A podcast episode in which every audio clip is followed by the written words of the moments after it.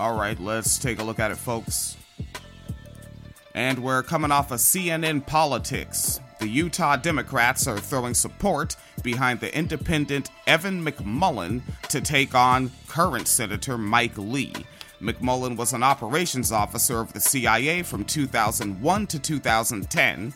In 2011, he received an MBA from the Wharton School at the University of Pennsylvania and then worked as an investment banker for about a year and a half he was a senior advisor on national security issues for the House Committee on Foreign Affairs from 2013 to 15 and served as a chief policy director for the House Republican Conference in the U.S. House of Representatives from January 2015 through July 2016.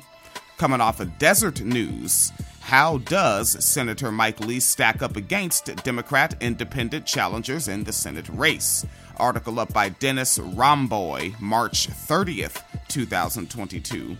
This article tells us the latest in the Deseret News Hinckley Institute of Politics survey also found nearly a quarter of Utah residents don't know who they would vote for, with the November election still seven months away.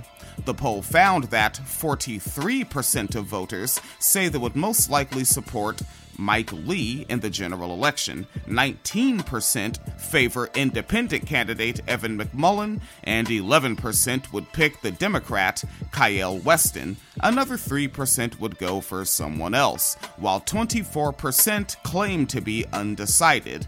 Mike Lee is in a very comfortable position, said Jason Perry, director of the University of Utah of Hinckley's Institute of Politics